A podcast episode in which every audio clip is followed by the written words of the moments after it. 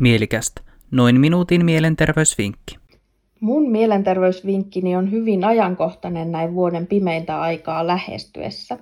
Ja varsinkin, jos on taipumusta kaamosoireiluun, niin kuin mulla itselläni vähän on. Ja vinkki kuuluu siten, että pyri ulkoilemaan edes lyhyesti päivän valoisien tuntien aikana. Jos olet tietotyöläinen, joka tyypillisesti istuu päivät siinä koneella, niin mieti, olisiko joku palaveri, johon pystyisitkin osallistumaan kävellen luurit korvilla. Ja tämmöiset seminaarit, koulutukset monestikin on hyvin sellaisia, joihin pystyy hyvin keskittymäänkin siellä samalla kun luonnossa kävelee.